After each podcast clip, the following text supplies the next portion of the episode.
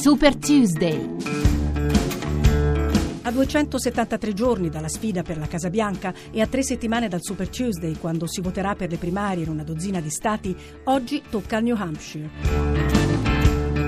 Un saluto da Laura Pepe, dalle praterie dell'Iowa alle foreste del New England, dal Midwest rurale alla ricca East Coast. Il New Hampshire ha la tendenza a ribaltare il risultato dell'Iowa, dove la scorsa settimana Ted Cruz è arrivato primo tra i repubblicani, mentre fra i democratici Hillary Clinton ha battuto Bernie Sanders sul filo di lana.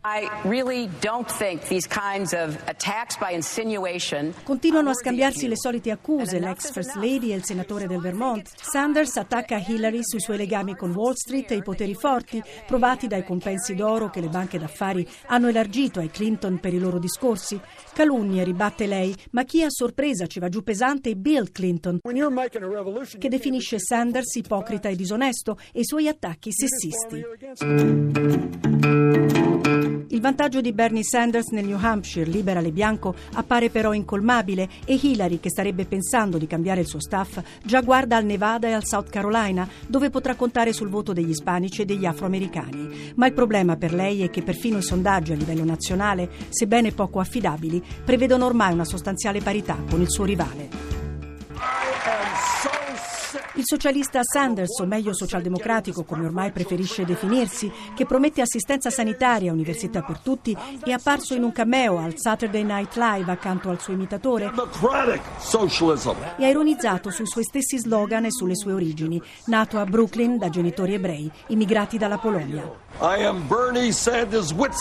Ma se davvero la sua straordinaria rimonta dovesse sfociare nella nomination, quante possibilità avrebbe il senatore ultra settantenne di vincere l'8 novembre? Sulla eleggibilità di Sanders i dubbi sono così forti che c'è chi torna a parlare di un piano B, evocando i nomi di Joe Biden e John Kerry.